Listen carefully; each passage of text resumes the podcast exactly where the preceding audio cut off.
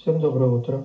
Вчера встречался со своим очень э, старым знакомым моим учителем, который рассказал мне три очень важных практических совета, при инвести... которые нужно учитывать при инвестировании в корпоративные еврооблигации, если вы долларовый рантье.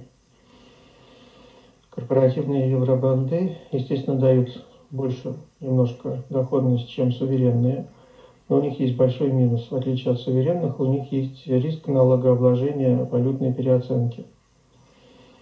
Если вы купили евробонд при курсе 70, а продержали его достаточно долго, но случилась сильная девальвация, и курс уехал на 140, допустим, через 5 лет, то вы заплатите настолько большой налог на рублевую переоценку, что ваши долларовые инвестиции вообще могут уйти в минус. Вот это риск инвестирования в корпоративные евробанды. Об этом на самом деле все знают. Чтобы его избежать, нужно покупать эти еврооблигации на организованных торгах, то есть на московской бирже. Они там продаются по 1000 долларов номинал, это очень удобно. Если их продержать три года, то вы получите право на инвестиционный налоговый вычет в размере за три года 9 миллионов рублей. Если продержите их 5 лет, то получите инвестиционный налоговый вычет в размере 15 миллионов рублей. Это ваша подушка на случай дивала.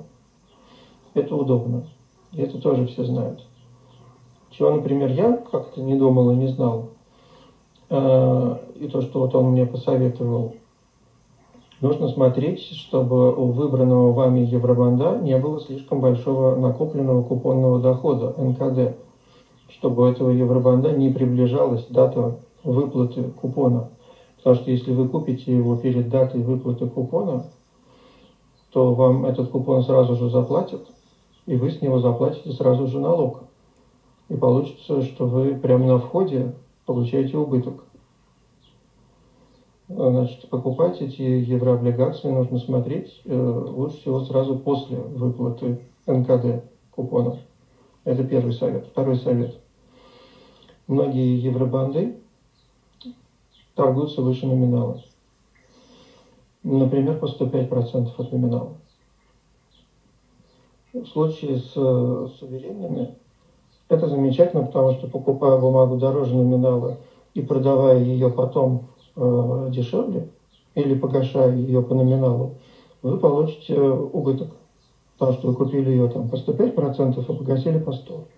Вот 5% это ваш убыток, этот убыток можно будет э, впоследствии схлопнуть с прибылью, полученной по, другому, по другим торгуемым бумагам вами.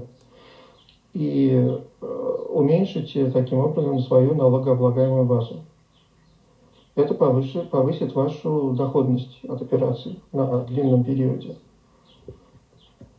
Вот в случае с корпоративными евробандами из-за присутствия вот этого риска э, валютной переоценки, налогообложения валютной переоценки, получается, что купив бумагу по 105 при курсе 75 и продав ее или погасив через э, 3 года по 100, процентов от номинала и при курсе, например, 80, получится, что вы и купили, и продали бумагу за одну и ту же сумму в рублях. Никакого убытка у вас не будет. Соответственно, оптимизацию налоговую вы сделать не сможете.